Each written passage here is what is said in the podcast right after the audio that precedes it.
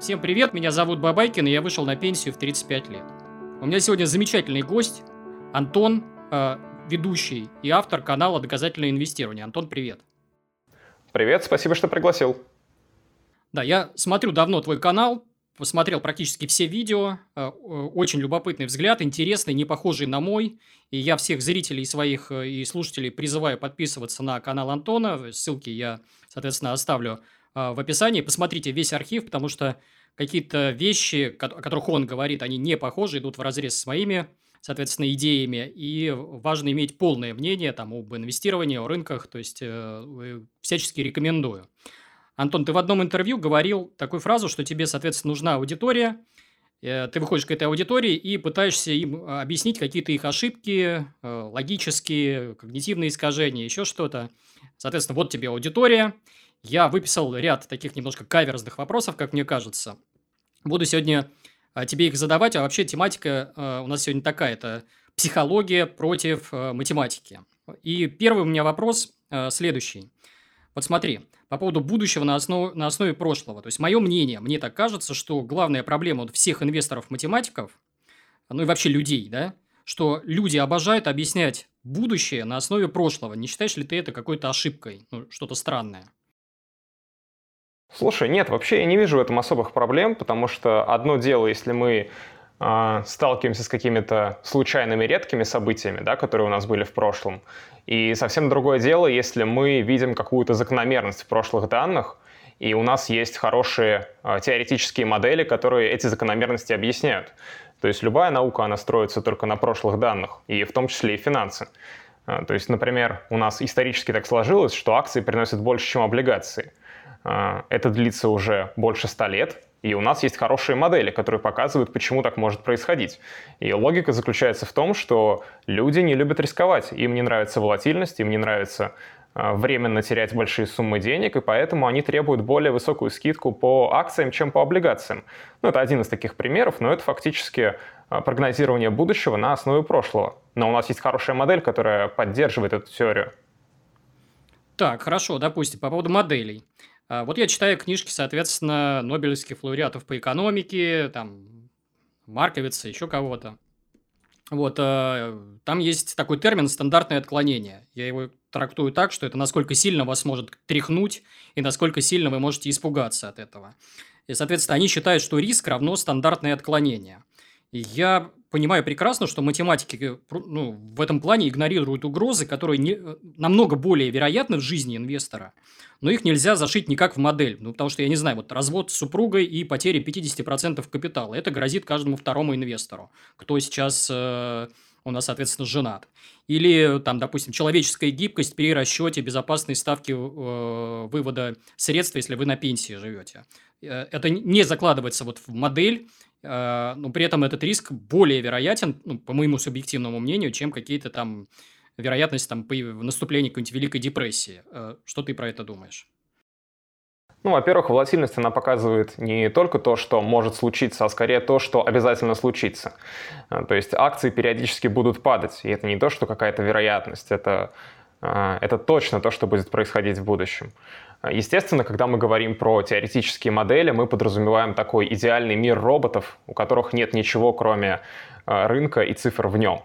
Э, нет ни семей, ни разводов, то есть есть определенные э, практические особенности в реальной жизни реальных людей, которые также нужно учитывать. Но это, конечно, ситуации не из учебников. То есть мы в финансах и в экономике подразумеваем, что мы в первую очередь говорим про как я уже говорил, э, теоретические модели, а не про реальную жизнь. А уж как эти модели применять э, каждому человеку с его особенностями, особенностями его жизни, это уже отдельный вопрос. Да, я понял. Мне понравилось твое сравнение с глобусом и реальным земным шариком, и вот две эти субстанции, они не равны, но при этом мы географию учим именно по глобусу. Допустим, хорошо. Еще один вопрос про глупости и поведение инвесторов. Вот смотри, э, у нас есть книги и лекции по инвестированию. Э, и там э, уделяется большое внимание, как мне кажется, не очень существенным вещам. Ну, например, это издержки, там, налоги, комиссии и прочее. Это, конечно, важно, да, видно, что на длинном горизонте там издержки, это все влияет, но, соответственно, не издержки нас делают бедными. я не понимаю, как мне математика может помочь с моей глупостью. Или как она может помочь э, э, научить, там, я не знаю, моих детей правильному поведению, там, терпению, бережливости и так далее. То есть, это либо есть, либо нет. Э, вот как ты это прокомментируешь? Математика в отношении финансов, она показывает какое-то правильное направление. Mm-hmm. То есть она не показывает то, что, вы будь, э, то, что ты будешь делать, там, или то, что нужно. Она показывает скорее то, что нужно делать. А, то есть я могу привести такой вот пример. А, я вот люблю покер, например. Uh-huh. А, и покер — это игра вероятности в первую очередь. И вот такая ситуация, например, если а, у нас префлоп и у человека два туза, то, и его соперник а, ставит all-in, то мы всегда должны делать call. Ну, то есть всегда должны соглашаться. А, потому что наши шансы в любом случае либо равны шансам соперника, либо выше, чем у него. И на дистанции мы всегда будем выигрывать с такими картами.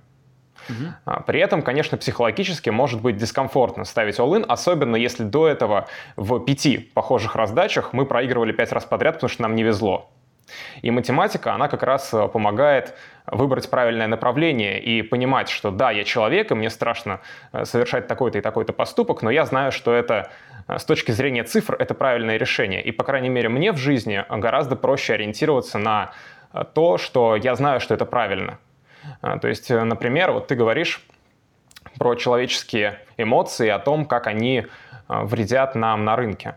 Mm-hmm. И когда рынок, например, падает, я понимаю, что нет никаких доказательств, что а, при просадке мне лучше продать, и что тогда я смогу сохранить деньги.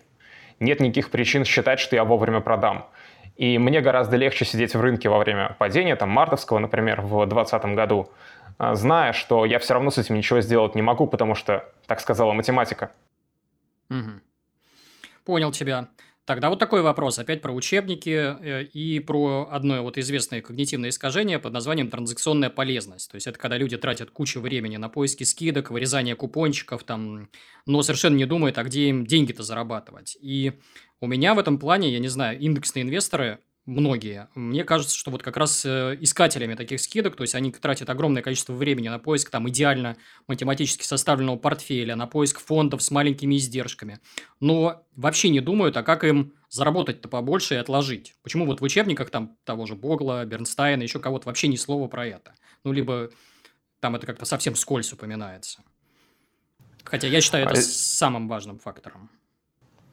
Здесь я с тобой соглашусь как раз, потому что тоже, когда я общаюсь с подписчиками, мне очень много пишут, и очень многие уделяют огромное внимание каким-то абсолютно мелочам совершенным, то есть добавить им на 5% акций России или на 10% акций России, или, может быть, все-таки на 7%, а, при том, что у них, например, есть возможность, там, я не знаю, получать вычеты по ИИС, и у них все никак руки не доходят открыть его и получать там гарантированные 13% сверху вычетами, mm-hmm. и вместо этого они тратят кучу времени просто на то, чтобы взвесить там какие-то микроскопические пропорции, вместо того, чтобы уже собрать хотя бы что-то и заняться хотя бы чем-то.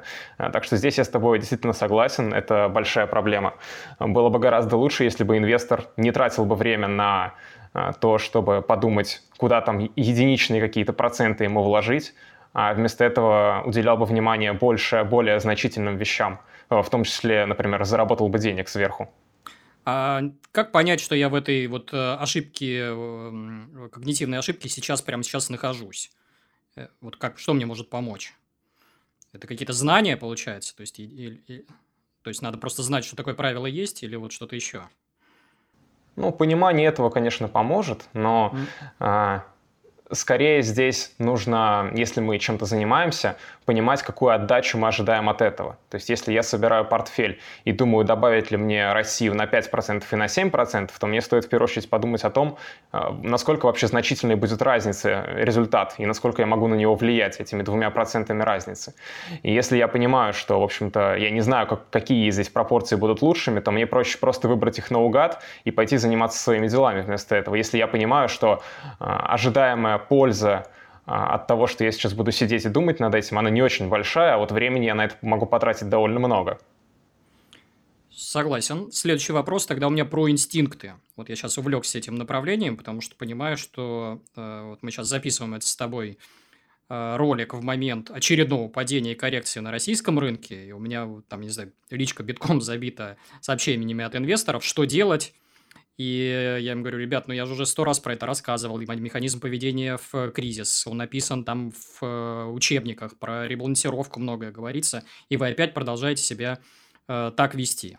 И у меня вот тогда отсюда вопрос следующий, то есть мы логикой и математикой, которые там, я не знаю, 30 лет, 50 лет, 100 лет максимум, пытаемся побороть инстинкты, то есть программы, биологические программы, которым несколько сотен тысяч лет. Э, и у меня, соответственно, ну, это не получается, потому что я им математику привожу, они ее не слышат. А как-то по-другому можно перехитрить вот наш несовершенный мозг? Вот что-то еще в этом направлении сделать. Ну, во-первых, все люди разные. Если человек действительно сильно паникует во время каких-то там просадок, падений, э, для этого есть э, более консервативные инструменты, которые в кризисы падают не так сильно. Да, сейчас там российский рынок валится довольно серьезно, но это рынок акций. Рынок облигаций падает не так сильно, э, и его волатильность значительно ниже. Вряд ли можно переделать как-то человека, у которого низкая склонность к риску. Я mm-hmm. не думаю, что ему стоит сильно рисковать, если он э, не способен выдержать такой риск. Э, кроме того, как бы не любое падение, оно является следствием каких-то иррациональных эмоций, по крайней мере, с точки зрения э, классических финансов. Да? То есть, если у нас рынок падает, это говорит о том, что риски повысились. А если риски повысились, то на самом деле нам действительно стоило бы переживать. Конечно, мы ничего не, не можем с этим сделать, мы согласились на этот риск изначально, но тем не менее. Понял тебя. Тогда у меня следующий вопрос, уже такой классический, который наверняка под разными углами тебе несколько там десятков, может, сотен раз задавали, но я тем не менее его задам, потому что он волнует многих. Это про попытки побить рынок. И, соответственно, у меня логика такая. Э, допустим, у нас доказанный факт, что э, рынок побить нельзя на длинной дистанции и так далее. Но, опять же, на каком отрезке? То есть, на столетнем, допустим. Но если мы берем отрезок 10 лет – то вроде как можно попытаться, то есть я себя ловлю на мысли, что я думаю, ага, если американцы там очень сильно выросли, вряд ли они также с такой же скоростью будут расти, а не пойти мне купить каких-нибудь развивающихся рынков или Россию. А, и я верю, я практически уверен, там я на это свои деньги поставил, что, например, в ближайшие десятилетия а, развивающиеся рынки будут себя чувствовать лучше, чем развитые. Я ставлю на это деньги – а, он, а мой горизонт инвестирования, к примеру, там 10-20 лет. И мне кажется, что я побью. Э, вот попробуй меня разубедить, и, что я ошибаюсь. Вот. Ну смотри, здесь смотря что мы подразумеваем под обыграть рынок. То есть, например, вот у нас есть рынок ценных бумаг и акций и облигаций. И я могу с довольно высокой уверенностью сказать, что за ближайшие 20 лет акции принесут больше, чем облигации. Но это не означает, что я обыграл рынок. Я сказал то, что, в общем-то, и так э, рынку понятно. Я приму на себя больший риск и получу за это более высокую премию. Если мы соглашаемся с тем, что в развивающихся странах риски выше, чем в акциях развитых стран, соответственно, э, то если они принесут более высокую доходность, это не будет считаться обыгрыванием рынка. Потому что если мы скажем, что обыграть рынок это означает просто получить более высокую доходность, чем S&P 500, э, то легко любой может обыграть рынок, просто нужно взять S&P 500 и купить его с плечом 1.01, например. Ну и все, в принципе, мы его обыграли, доходность же выше, но это не считается обгоном рынка, это просто более э, высокий риск, который мы приняли. А что касается изначально того, о чем ты говорил, можно ли обыграть рынок на а, короткой дистанции, на длинной дистанции, мне, в принципе, не очень нравится фраза о том, что рынок нельзя обыграть, потому что если мы предположим, что а, любые попытки обыграть рынок — это просто чистое везение, как броски монеток, это же не означает, что мы не можем выиграть даже на длинной дистанции. Но начинающему инвестору проще просто сказать, что рынок обыграть нельзя, даже не пытайся, не занимайся этим, и все. Хотя, там, допустим, вот это видео, его там посмотрят, не знаю, 50 или 100 тысяч человек. Если все они пойдут в казино и возьмут с собой там 100 долларов, кто-нибудь из них выйдет там долларовым миллионером, да? Mm-hmm. Это означает ли это, что можно выиграть в казино? Ну, в принципе, можно, но только вряд ли вы выиграете на самом деле. Понял тебя. Uh, ну, я на самом деле, вот новички, когда мне сейчас переходят, сейчас я такую странную вещь э, скажу, то есть э, я их как раз сейчас направляю именно в индексную стратегию, в пассивную, потому что понимаю, что им там лучше будет. То есть я, то, что я использую немножко такую устаревшую стратегию, это, возможно, я в плену своих каких-то там психологических моментов, аспектов, э, какой-то дремучести и прочее. То есть я как раз им сейчас отправляю именно вот такой подход использовать. Это такое маленькое, маленькое отступление для подписчиков. Э, следующий вопрос, вот такой, тоже интересный, как раз вот про мои вот психологические аспекты. Вот гляди, допустим, я э, инвестор, и у меня есть уже какой-то солидный капитал. Я не знаю, там 50 миллионов рублей, 100 миллионов рублей, э, там, миллиард рублей, неважно. Зачем мне, как инвестору, не отставать от индексов? То есть, э, я уже сыт, мне хватает на жизнь, мне, у меня есть излишки для инвестирования. Зачем инвесторы вот в интернете вот сражаются за эту странную цель не отстать от индекса? Не очень понимаю. А, если мы говорим о том, что отстать от индекса означает получить менее высокую доходность, например, то никаких причин, естественно, нет. Угу. По крайней мере, когда я говорю отстать от индекса, я подразумеваю, что мы получили не такое привлекательное соотношение риска и прибыли, как могли бы. То есть, угу. допустим, какой-то инвестор, он говорит, а зачем мне, собственно, не отставать от индекса? И отстает от индекса на 1%, но при этом его риск еще выше, чем у S&P 500. Угу. Вопрос, зачем он тогда этим всем занимается? То есть он мог бы взять там на небольшую долю, допустим, э, широкий рынок там всех акций мира условно, и на большую часть портфеля там какие-нибудь облигации той страны, где он живет, да, и рисковать значительно меньше. По крайней мере, у него будет значительная такая стабильность. Да, он будет получать очень мало, скорее всего, возможно, даже отрицательную доходность после вычета инфляции, но мы подразумеваем, что ему больше и не надо, он просто постепенно там тратит капитал и все. А отстает ли он от индекса? Ну, в общем-то, нет, потому что он принимает очень небольшой риск и получает за это то вознаграждение, которое, он, ну, которое рынок ему э, за это дает. Это достаточно справедливо. Так, хорошо, тогда у меня модификация этого вопроса про идеальный портфель. Я не понимаю, зачем его э, составлять, зачем мне нужен математический идеальный портфель. Я пример приведу. Допустим, я прекрасно понимаю покупателей однушек. С точки зрения там, инвестирования, наверное, они кажутся там дремучими инвесторами, но они пытаются, я не знаю, там, засейвиться, да. При этом непонятно, как посчитать риск, потому что, условно говоря, мои друзья, которые покупали такие же однушки в Донецке, сейчас э, платят, э, пла плачут, да. Э, тоже непонятно. И, соответственно, э, ну, они при этом спят спокойно, то есть обманывают свой мозг, им легче, они не паникуют, я их понимаю. Э, я точно так же понимаю инвесторов там американских, которые сейчас просто, я не знаю, там 20-30% своего портфеля долларового хранят в кэше, прям просто в долларах. Хотя там многие гуру там индексного инвестирования скажут, не надо так делать, кэш это мусор, зачем вы вообще так делаете? Они говорят, зато мне спокойнее. Соответственно, вот я тоже не понимаю этой цели, зачем строить вот этот математический идеальный портфель. Мне кажется, здоровый сон важнее здесь. Ну, если мы говорим про недвижимость, опять же, то человек либо рано или поздно будет ее продавать, и уткнется в этот самый риск. То есть, если он потерял деньги во время ее падения там, в Донецке да, или еще где-то, то он в любом случае реализует этот убыток. И с другой стороны, если он покупает квартиру, в которой он будет жить сам, и он будет жить в ней всю жизнь, то таким образом он, наоборот, избавляет себя от риска. У него не будет никогда а, волатильности в плане аренды. Арендная плата может идти вверх или вниз, например, но он всегда точно знает, что у него есть такая... То есть квартиру, а, где человек живет сам, можно назвать такой облигацией, которая вечно дает ему пространство для того, чтобы жить в нем. И mm-hmm. это достаточно безопасный инструмент а, с этой точки зрения, если это не инвестиция, а именно для себя. Что касается именно того, зачем составлять идеальные портфели, то это опять же вопрос соотношения риска и прибыли. То есть если ваш риск, там, э, стандартное отклонение составляет, например, 15, и вы за это получаете там, премию, скажем, 10% годовых в номинальном выражении, э, но при этом такой же результат можно было бы получать там, с индексным портфелем, у которого волатильность была бы 13, то сразу же вопрос, как бы, а зачем тогда рисковать сильнее, а получать столько же? То есть э, какие-то, ну, условно, идеальные портфели нужны для того, чтобы получать э, наиболее привлекательное соотношение риска и ожидаемой доходности. Понял. Вопрос у меня вот такой. Э, в интернете сейчас идет такая война скрытая, как я вижу. Ну, в кавычках, естественно, война. Я понимаю, что это троллинг, дискуссия там и так далее. То есть, есть у нас несколько стратегий. Дивидендные, индексные, пассивные, стоимостная, ну и другие какие-то там, купи и держи. Почему инвесторы индексные сейчас пытаются противопоставлять, допустим, свою стратегию против каких-то других. То есть, мне кажется, что это больше похоже на маркетинг.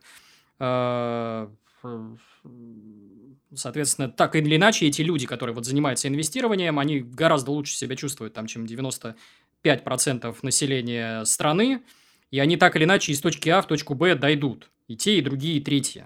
Э, к чему этот спор? Это только маркетинг или за этим что-то большее? Ну, смотри, во-первых, а, индексным инвесторам все равно нужны активные инвесторы. А, индексное инвестирование, оно отличается от всех остальных стратегий а, тем, что портфель, который берет для себя абсолютный такой вот пассивный инвестор, который берет там условно какой-нибудь VT и больше ничего не делает, его отличает то, что он фактически берет и составляет портфель, учитывая абсолютно все стратегии абсолютно всех остальных людей. Потому что пассивный портфель всех акций мира — это всегда портфель, который составили активные инвесторы. Это я, с этим, я думаю, ты тоже согласен. Да. А, вот. И, соответственно, когда там индексный инвестор говорит, что моя стратегия лучше, он подразумевает, что его стратегия, она включает в себя абсолютно все остальные стратегии всех остальных инвесторов. Хотя, опять же, индексный инвестор отличается от другого индексного инвестора, потому что некоторые люди говорят, что вот я возьму индекс там акций только своей страны, например. То есть здесь тоже очень много таких ответвлений, там еще чего-то. Но если я говорю про абсолютно такого пассивного, который не выбирает ни пропорции стран, ничего, то он фактически берет все то, что берут все остальные активные. И когда он с ними спорит, он, наверное, подразумевает, что а, с чего вы взяли, что именно ваша активная ставка будет лучше, чем а, другие активные ставки таких же людей, как и вы.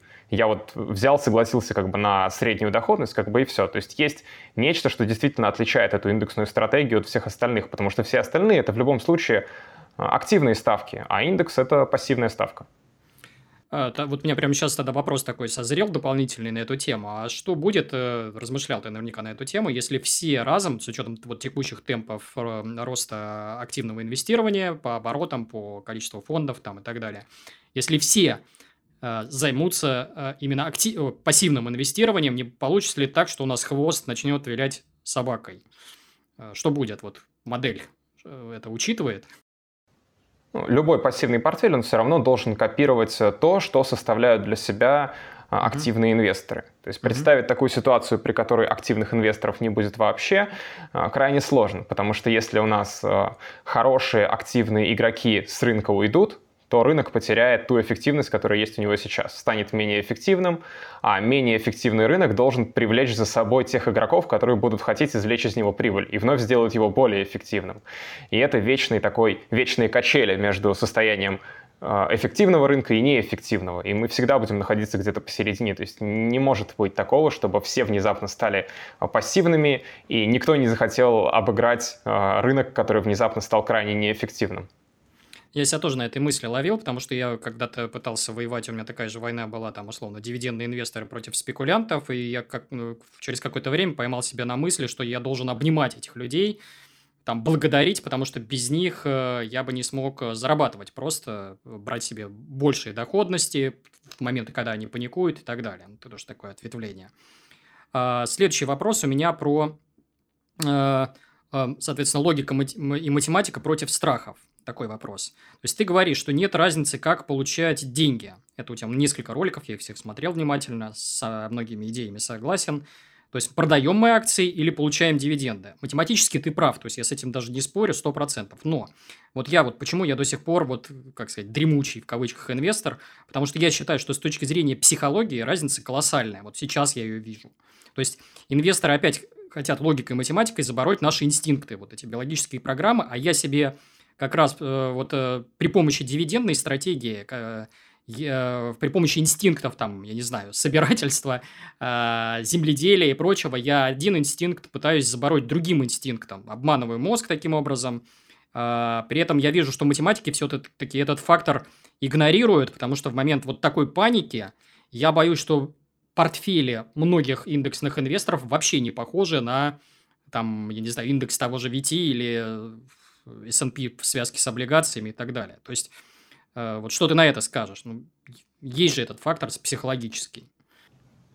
Да, я согласен, что есть психологическая разница. У меня есть такой вот а, лайфхак, наверное, для пассивных инвесторов. Если человек держит пассивный индекс на все страны мира с дивидендами или без дивидендов, mm-hmm. то он может смотреть, например, на то, что компании продолжают зарабатывать деньги. То есть, если я держу бумагу, по которой вообще нет дивидендов, но я знаю, что компании внутри этой бумаги они эти деньги зарабатывают, просто они по-другому распределяют эту прибыль, то я знаю, что на дистанции эта бумага все равно должна расти, потому что компания все равно зарабатывает деньги. И то, что я сейчас м, продам часть из этих бумаг, и я очень рад, что ты согласен, что математической разницы там нет, то я, в общем-то, просто реализую часть той прибыли, которую они зарабатывают даже в кризис. То есть здесь mm-hmm. есть свои как бы такие эм, психологические уловки, наверное. Если вы видите, что рынок падает, то вы можете посмотреть на P на E и посмотреть, что, в общем-то, компании не перестали зарабатывать деньги, если они, конечно, не перестали. Потому что иногда они действительно могут на время переставать их зарабатывать.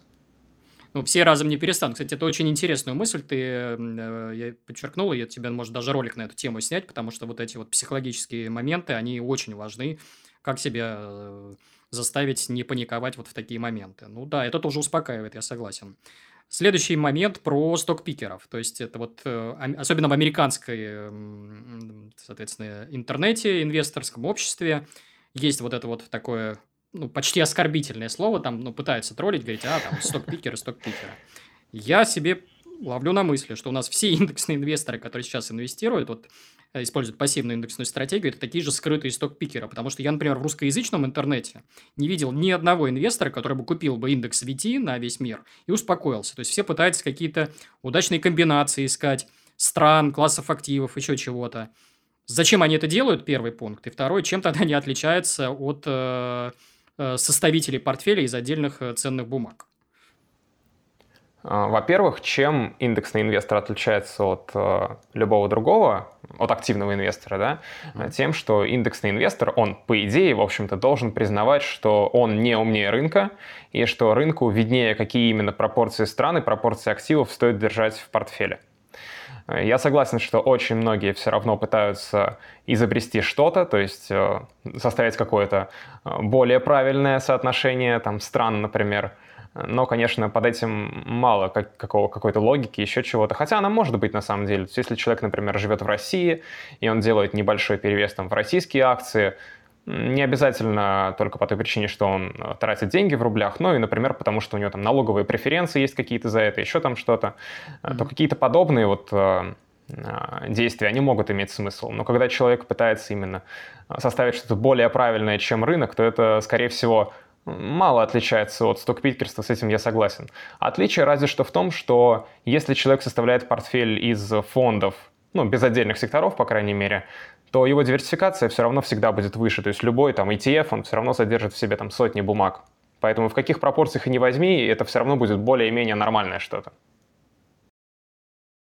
убедительно. Следующий вопрос про японский сценарий. Я его периодически, опять же, себе задаю. И не очень... То есть, я знаю, что я буду делать, если у нас там, допустим, по всему миру пойдет сейчас э, реализовываться японский сценарий. У меня дивидендная стратегия отвечает на этот вопрос. А, то есть я очень ценю здоровый сон, представляю себе эту ситуацию и понимаю, как я буду действовать. Представь, что у тебя есть портфель, к примеру, в 1 миллион долларов. Ты отщипываешь от него там по кусочку, там 4%, как учили, или 3,5, как сейчас уже все, то есть цифра вот эта, безопасная ставка изъятия 3,5. Тут происходит обвал рынков по всему миру э, на 50-80%. Там, а потом происходит плато, там, 10 лет, 20 лет, 30 лет. То есть весь наш сознательный период инвестирования, без какого-то восстановления. Как себя в таком случае вести? То есть, что нужно делать? Продолжать отщипывать, выходить на работу. А, а сколько отщипывать, непонятно. Э, пирог, он вернется в прежнее состояние или нет. Э, ну, вот такие вопросы я себе задаю, и если бы я вот перешел бы в стан там индексных инвесторов, у меня на них ответов таких вот четких прям нет. Может, ты мне их подскажешь? Во-первых, можно строить реалистичные ожидания. То есть ты, например, сказал про японский сценарий. Mm-hmm. На пике э, японские акции стоили настолько дорого, что у них там P на E был ну, в районе там, 90, что-то около того можно было как-то примерно представить, что, наверное, ну, будущая доходность будет все-таки ну, не очень высокой. При P на E90 окупаться будет, наверное, довольно долго. Скорее всего, все оказалось хуже, чем ожидал рынок, но тем не менее. И м, бояться таких пузырей и сильных падений после них, это же не единственное, чего можно бояться. Можно бояться еще и так называемых value traps, э, ловушек стоимости, когда какая-нибудь акция, которая стоит довольно дешево и предлагает хорошую э, доходность, если измерять ее через P на E, прибыль этой компании просто с годами снижается все ниже и ниже, и акции просто постепенно падают. То есть э, инвесторы, которые покупают преимущественно акции роста, они говорят про то, что какие-нибудь там компании, которые занимаются нефтью или каким-нибудь кабельным телевидением. Это устаревающие отрасли, что все эти компании будут постепенно умирать. А в то время как инвесторы в акции стоимости говорят, что все эти ваши пузыри типа Теслы, они все не зарабатывают деньги сейчас или почти не зарабатывают, все это в итоге рухнет там, и так далее, и так далее. Это два таких противоположных страха, скажем так. Угу. Ну вот, и отвечая на то, что делать в случае, если акции рухнули, опять же, когда у нас э, рынок падает, то нам стоит изначально понимать, на, на что нам нужно изначально рассчитывать. То есть сейчас там P на E по мировому рынку акций там, в районе там, 20-25, что-то вот около того. Э, то есть не стоит строить высокие ожидания при покупке акций с таким P на E. И в случае, если он упадет, можно будет, конечно, снизить а, вывод. Насколько именно сильно, зависит, опять же, от изначальной стратегии.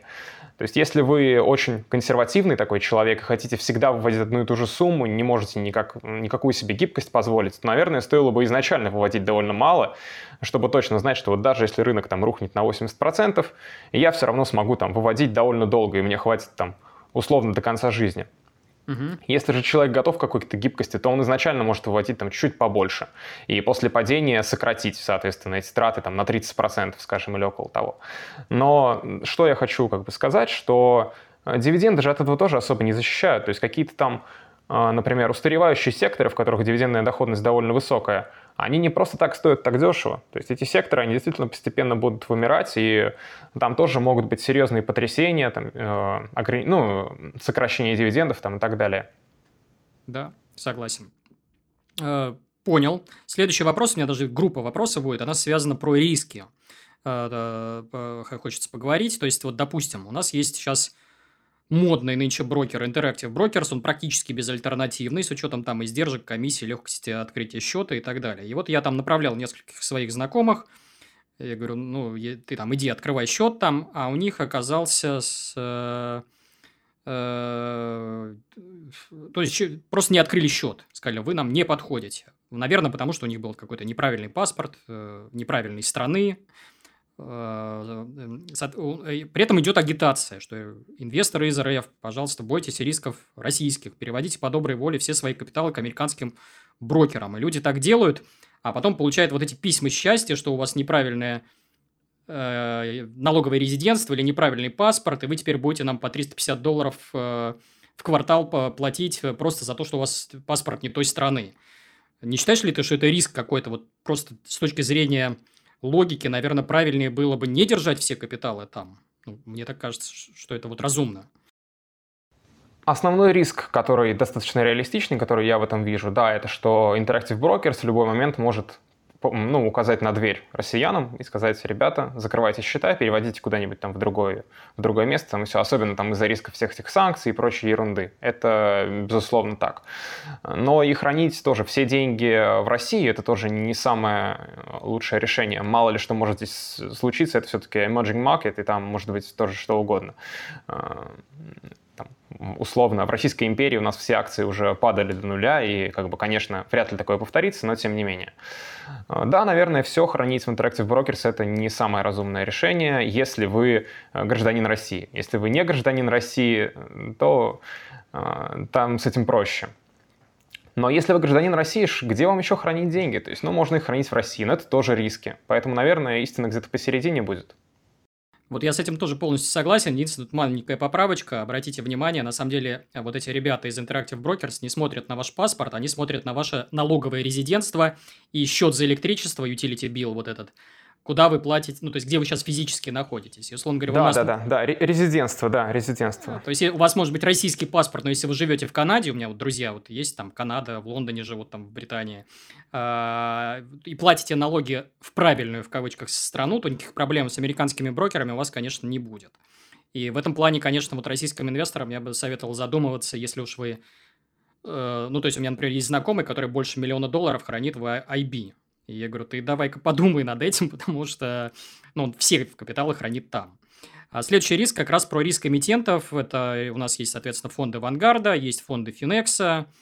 Э, замечательные продукты, никаких там у меня претензий с точки зрения вот там менеджмента, маркетинга этих продуктов нет, но я здесь вижу риски э, эмитента и для инвесторов из России. Э, вот ты какие видишь и насколько они высоки. То есть, что это может быть? Что это может быть за риск с точки зрения эмитента э, хранить, э, условно говоря, весь свой капитал у, вот, ну, допустим, у Финекса? Что, что здесь может быть? С, с паспортом страной и брокером, понятно, могут на дверь указать. А здесь? Я не думаю, что здесь есть какие-то серьезные риски. То есть меня бы гораздо больше беспокоили, беспокоили брокеры, именно вот это вот.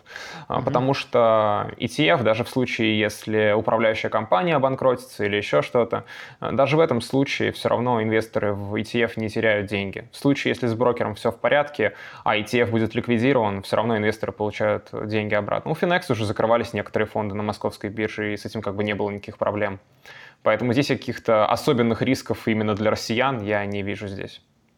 Подожди, а вот и такой риск налоговый. Допустим, закрылся фонд, допустим, того же Финекса, и в этот момент была какая-нибудь глубокая просадка или, наоборот, рост большой э, этого индекса. И мне говорят, все, мы тебе продали и отдаем тебе рубли или доллары, выводи, я уже в этот момент на налоги попадаю, наверное. Э, да, Такое? да, в таком случае да. Ну, если это будет просадка, то это еще не так страшно, как бы странно это не звучало, потому что можно перейти в какой-то похожий аналогичный фонд, который да. тоже, скорее всего, за это время просел, и тогда налоговой нагрузки, в общем-то, не будет. А вот если фонд до этого рос, то да, такое может произойти, конечно, и тогда э, ЛДВ не получится применить. Так, хорошо. Тогда вот следующий вопрос, еще один, э, связанный с индексами. Вот я не могу себе вот Почему до сих пор вот одна из причин, почему я не перешел на вот эти вот фонды? Потому что я, а, опять, ценю здоровый сон, и я не понимаю иногда, чем я владею. То есть, условно, индексные фонды китайских компаний, судя по тому, что сейчас пишут в благосфере, в, в западной, в российской, это просто какие-то прокладки в офшорах. То есть, покупая индексный фонд на Китай, я не покупаю Alibaba, там, Tencent и другие компании. Это не так. Э, и там убедительно это доказывается. Я не знаю, как это проверить, но тем не менее, вот, ну, статьи выглядят действительно убедительными. Или второй вариант. Я покупаю индексный фонд США и понимаю, что это набор там, из 4, э, там, 5, 7 бумаг э, хай-тек сектора, который будет сдуваться. Мне страшно. Вот как тут себя успокоить? Да, Китай действительно там очень много э, прокладок. Если вы покупаете китайский фонд, там будут эти акции, многие из них покупаться не напрямую. Такая проблема действительно есть. Она опять же связана с особенностями Китая. Но для индексного такого пассивного инвестора это не такая прям проблема, потому что Китай да, это рынок высоких рисков, но он поэтому и занимает очень и очень небольшую долю портфеля, там около 3 или 4 процентов. Даже если каким-то образом инвесторы потеряют доступ к тем бумагам, которые были куплены у них через прокладки, то это ну, будет каким-то ударом по, по портфелю, но не таким прям серьезным. Для этого у нас есть диверсификация. Даже что цифру... касается... Извини, пожалуйста, я тебя перебью. 3, да 4, не, давай. 3-4% э, ты сказал на Китай. А почему? Потому что в VT Китай занимает около 3-4%, что-то около этого. А. Китай это очень небольшой рынок, да. В мире он занимает очень небольшую долю. Угу, понял, продолжай, извини, пожалуйста. А Америка, да, Америка весит в рынке сейчас около 60%, но это не только хай-тек. То есть э, акции технологического сектора в рынке США весят сейчас что-то около одной трети. То есть это не только там несколько бумаг из высоких технологий. И опять же, здесь мы э, сталкиваемся с вопросом, кто умнее, ты или рынок который решил, что акции технологического сектора должны занимать э, такую вот огромную долю в мировом портфеле. Да? То есть за IT-будущее э, это достаточно более-менее надежно, по крайней мере, по сравнению с некоторыми секторами, которые там доживают свое. Поэтому они занимают такую большую долю. Угу следующий вопрос про вот американских инвесторов. Я сижу на Reddit в специальных сообществах э, индексных инвесторов, пенсионеров ранних, там несколько групп таких есть, я, может быть, даже оставлю ссылку в описании к этому ролику. Э, смотрю за ними, за их дискуссиями и вижу, что у инвесторов, у которых капитал, там, я не знаю, миллион долларов плюс, у многих из них есть недвижимость, доходная, коммерческая, еще какая-то, именно бетон, вот жилой э, физический. Вот по твоему мнению, они это делают для чего? Для э, математики или вот для психологии? То есть, возможно, математики за этим нет, или наоборот, она есть, и я ее не вижу. Если мы говорим про пассивных инвесторов, то, конечно, вкладывать в отдельные объекты коммерческой недвижимости это совсем не, не относится к пассивному инвестированию, поэтому это, скорее всего, для психологии, чтобы ощущать э, а, свое непосредственное участие в чем-то, видеть тот объект, который тебе принадлежит, еще что-то, но точно не для математики. Да, конечно, с этого тоже можно получать прибыль, в общем-то, но и э, риски там значительно выше. И достичь э, хорошей диверсификации, покупая недвижимость напрямую, э, при портфеле не очень большом, там, да, условно, там, на миллион долларов, э, ее вряд ли э, удастся достичь. У нас есть для этого REIT, который тоже есть в пассивном портфеле, естественно. Да, но я читал их аргументы, они там интересно такую вещь говорят. Они говорят, вы понимаете, что у нас часть портфеля перестает быть волатильной раз, и второе, она прям ну, практически, можно даже антикорреляции достичь, покупая там правильные объекты по правильной цене, то есть у них э, логика какая? Они пытаются вот эти вот физический бетон э, включить э, именно для математики в свой портфель. Или тут какая-то глупость есть, просто потому что ставка на один объект в одной локации – это неправильно. Хм, интересно. Нет, ну с точки зрения диверсификации это точно, конечно, будет большим недостатком, что у нас вся ставка на один какой-то крупный объект, да. Угу. Но здесь речь даже не об этом, а о том, что не совсем корректно говорить о том, что а, недвижимость не имеет волатильности. То есть она у нее есть, просто вы же не оцениваете ее с профессиональным оценщиком каждый день. Если посмотреть э, на то, как меняется цена объекта каждый день, то у него тоже будет волатильность. А, просто обычно, когда люди смотрят на волатильность недвижимости, они еще часто говорят, что вот, волатильность ниже, я вот посмотрел на то, как там, не знаю, цены на недвижимость в России менялись там с годами, и вот волатильность там ниже, чем у рынка акций, например. Но здесь, опять же, не учитывается то, что это волатильность всего рынка недвижимости. Но вы же не покупаете всю недвижимость, вы покупаете один конкретный объект. Если с этим объектом что-то пойдет не так, или рядом там э, место внезапно поменяется, характеристика того места, где вы купили этот объект, то все может пойти не по плану. И вот так вот измерять волатильность одного объекта достаточно сложно. Но то, что нельзя измерить этот риск, это скорее минус, чем плюс. То есть то, что человек не может измерить волатильность этого объекта, цены этого объекта. Да, любопытно. Э, надо с ними там подискутировать тоже на эту тему будет. Э, следующий у меня вопрос. Вопрос следующий. Антон, а где инвесторы индексные, пассивные со стажем? То есть я прекрасно помню информационное поле начала там десятых годов. Я пришел на рынок в 2008 году, начал инвестировать. Ни о каких индексах тогда вообще речи не шло. Я там о существовании Богла узнал, я не знаю, года, наверное, 4 назад, может быть, в лучшем случае. При этом я знаю много дивидендных инвесторов, живущих с капитала. Есть стоимостные инвесторы, которые тоже живут с капитала. Но русскоговорящих индексных пенсионеров нет. Это я говорю не с точки зрения троллинга, а я хочу просто изучать опыт тех, кто уже на том берегу. Может, ты там персоналей назвать, блогеров, еще кого-то. У кого мне поспрашивать, например, про то, как он паникует с индексным портфелем в моменты вот таких вот просадок, которые бывают на рынке. У кого учиться? То есть, вот вопрос. В России вряд ли, опять же, это особенности нашей страны, да, что у нас э, индексное инвестирование, оно все еще достаточно непопулярно, особенно полностью пассивное. То есть о чем говорить, у нас на Мосбирже даже нет одного полноценного фонда на все акции мира в рыночных пропорциях. То есть этого просто нет. Mm-hmm. Поэтому, наверное, до этого еще не дошло, поэтому у нас э, и нет тех, кто жил бы с капитала, там, допустим, если у него просто индексный портфель и говорил бы при этом на русском языке. У нас э, э, акции России, по ним очень высокие дивиденды. В основном это акции стоимости, естественно, если сравнивать их с э, мировым э, портфелем акций. И поэтому у нас популярны другие движения. У нас популярны, да, дивиденды высокие, там еще что-то, акции стоимости. Угу. Ну, я тогда призываю, соответственно, зрителей и слушателей, смотрите американский сегмент, я вот опять же ссылки отставлю в описании, чтобы там есть у кого поучиться, там есть ребята там с стажем 10 лет, которые и либо в индексах сидят, либо в каких-то взаимных фондах, они там, у них, э, то есть я поймал себя на мысли, что у них вообще дискуссии такой нет, они покупают этот VT, и дальше уже дискуссии какие-то другие, они о другом спорят, у них уже вот этот вот выбор там акций, еще чего-то, просто этого нет даже в дискуссии. Э, другой уровень немножко. Соответственно, посмотрите, просто последите, э, э, о чем они говорят. А следующий у меня вопрос про регион. Вот смотри, я видел, что ты переехал жить в Батуми, и параллельно я видел у коллег рейтинг регионов для инвесторов.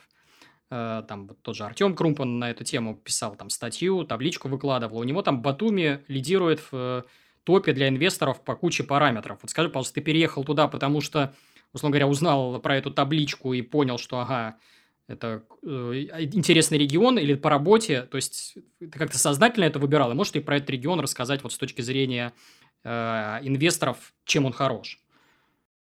А, поехал я в том числе из-за статьи Артема. Изначально он мне написал, когда я снимал ролик о том, что можно взять плечо у брокера, вывести деньги и купить себе объект недвижимости.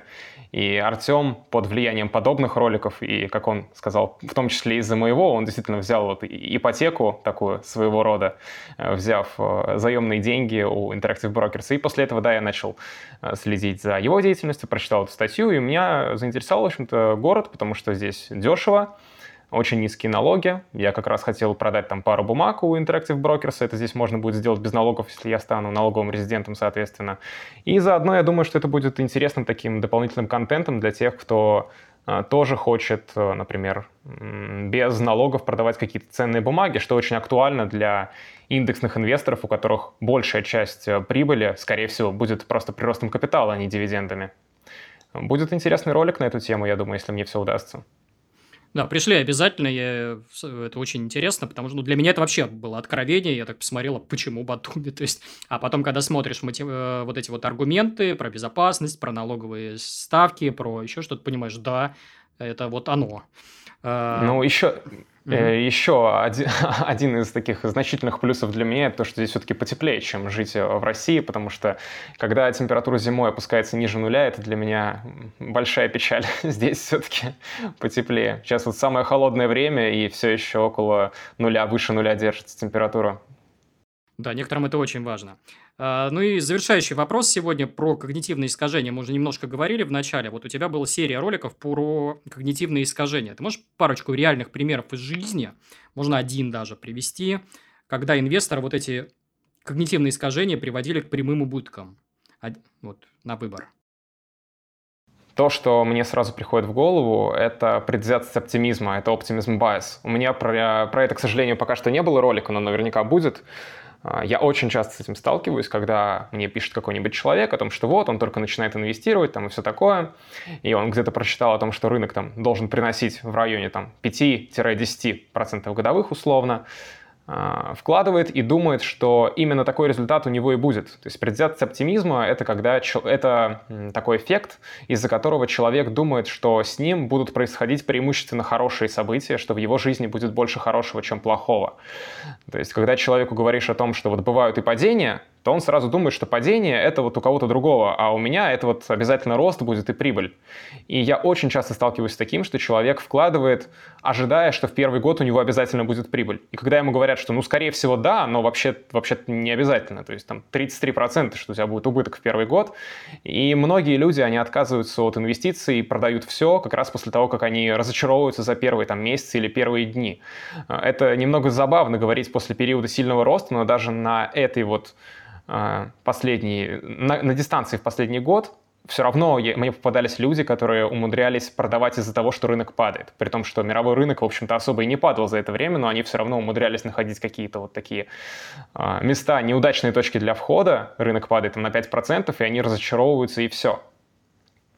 Это достаточно такая частая штука, с которой я часто сталкиваюсь. Да, очень интересный пример, я с ней тоже сталкиваюсь, и это одна из причин, как раз почему такие инвесторы отваливаются и сбиваются с этого пути инвестора, просто уходят, потому что у них все красненькое стало, им начинаешь объяснять, ты должен молиться на то, чтобы у тебя красненькое все было, потому что все твои капиталы, они не здесь, они в будущем, за счет зарплаты, там, доходов от бизнеса и так далее. Они вместо этого убегают в слезах и говорят, что акции, там, лохотрон, все, все плохо, ухожу. Да, вот я с этим полностью согласен, потому что особенно если человек на стадии, на стадии накопления капитала, и ему нужно ежемесячно там делать большие пополнения, то ожидать от рынка роста — это буквально хотеть навредить самому себе. То есть человек должен желать, чтобы рынок, наоборот, сейчас упал, тем более, что мировой рынок акций стоит достаточно дорого по сравнению с прошлым, и было бы неплохо, если бы он все-таки упал для тех, кто сейчас находится на стадии накопления капитала и не планирует выходить там на Пенсию в 35. Все, поднимаем тост за коррекцию, а лучше за обвал. И на этой вот позитивной ноте предлагаю завершить. Антон, спасибо тебе большое, очень интересная дискуссия получилась. Э, спасибо большое, что пригласил еще раз. Да, э, коллеги, соответственно, призываю вас подписываться на канал, э, YouTube-канал Антона «Доказательное инвестирование», телеграм-канал я его тоже оставлю у себя в описании. Посмотрите архив всех роликов, ваше отношение к инвестированию точно поменяется. Ну и, соответственно, призываю вас подписываться на мой канал, ставить лайки и комментарии к этому видео. Почему? Потому что это мне помогает пробивать алгоритмы YouTube. Еще подписывайтесь на мой телеграм-канал, потому что я там выкладываю контент, которого нет и никогда не будет в YouTube. И в Инстаграм. У меня там в формате картинок и веселых комиксов я рассказываю о жизни с капитала, о жизни на ранней пенсии. Все это э, был Бабайкин. Всем пока. Антон, пока. Всем пока.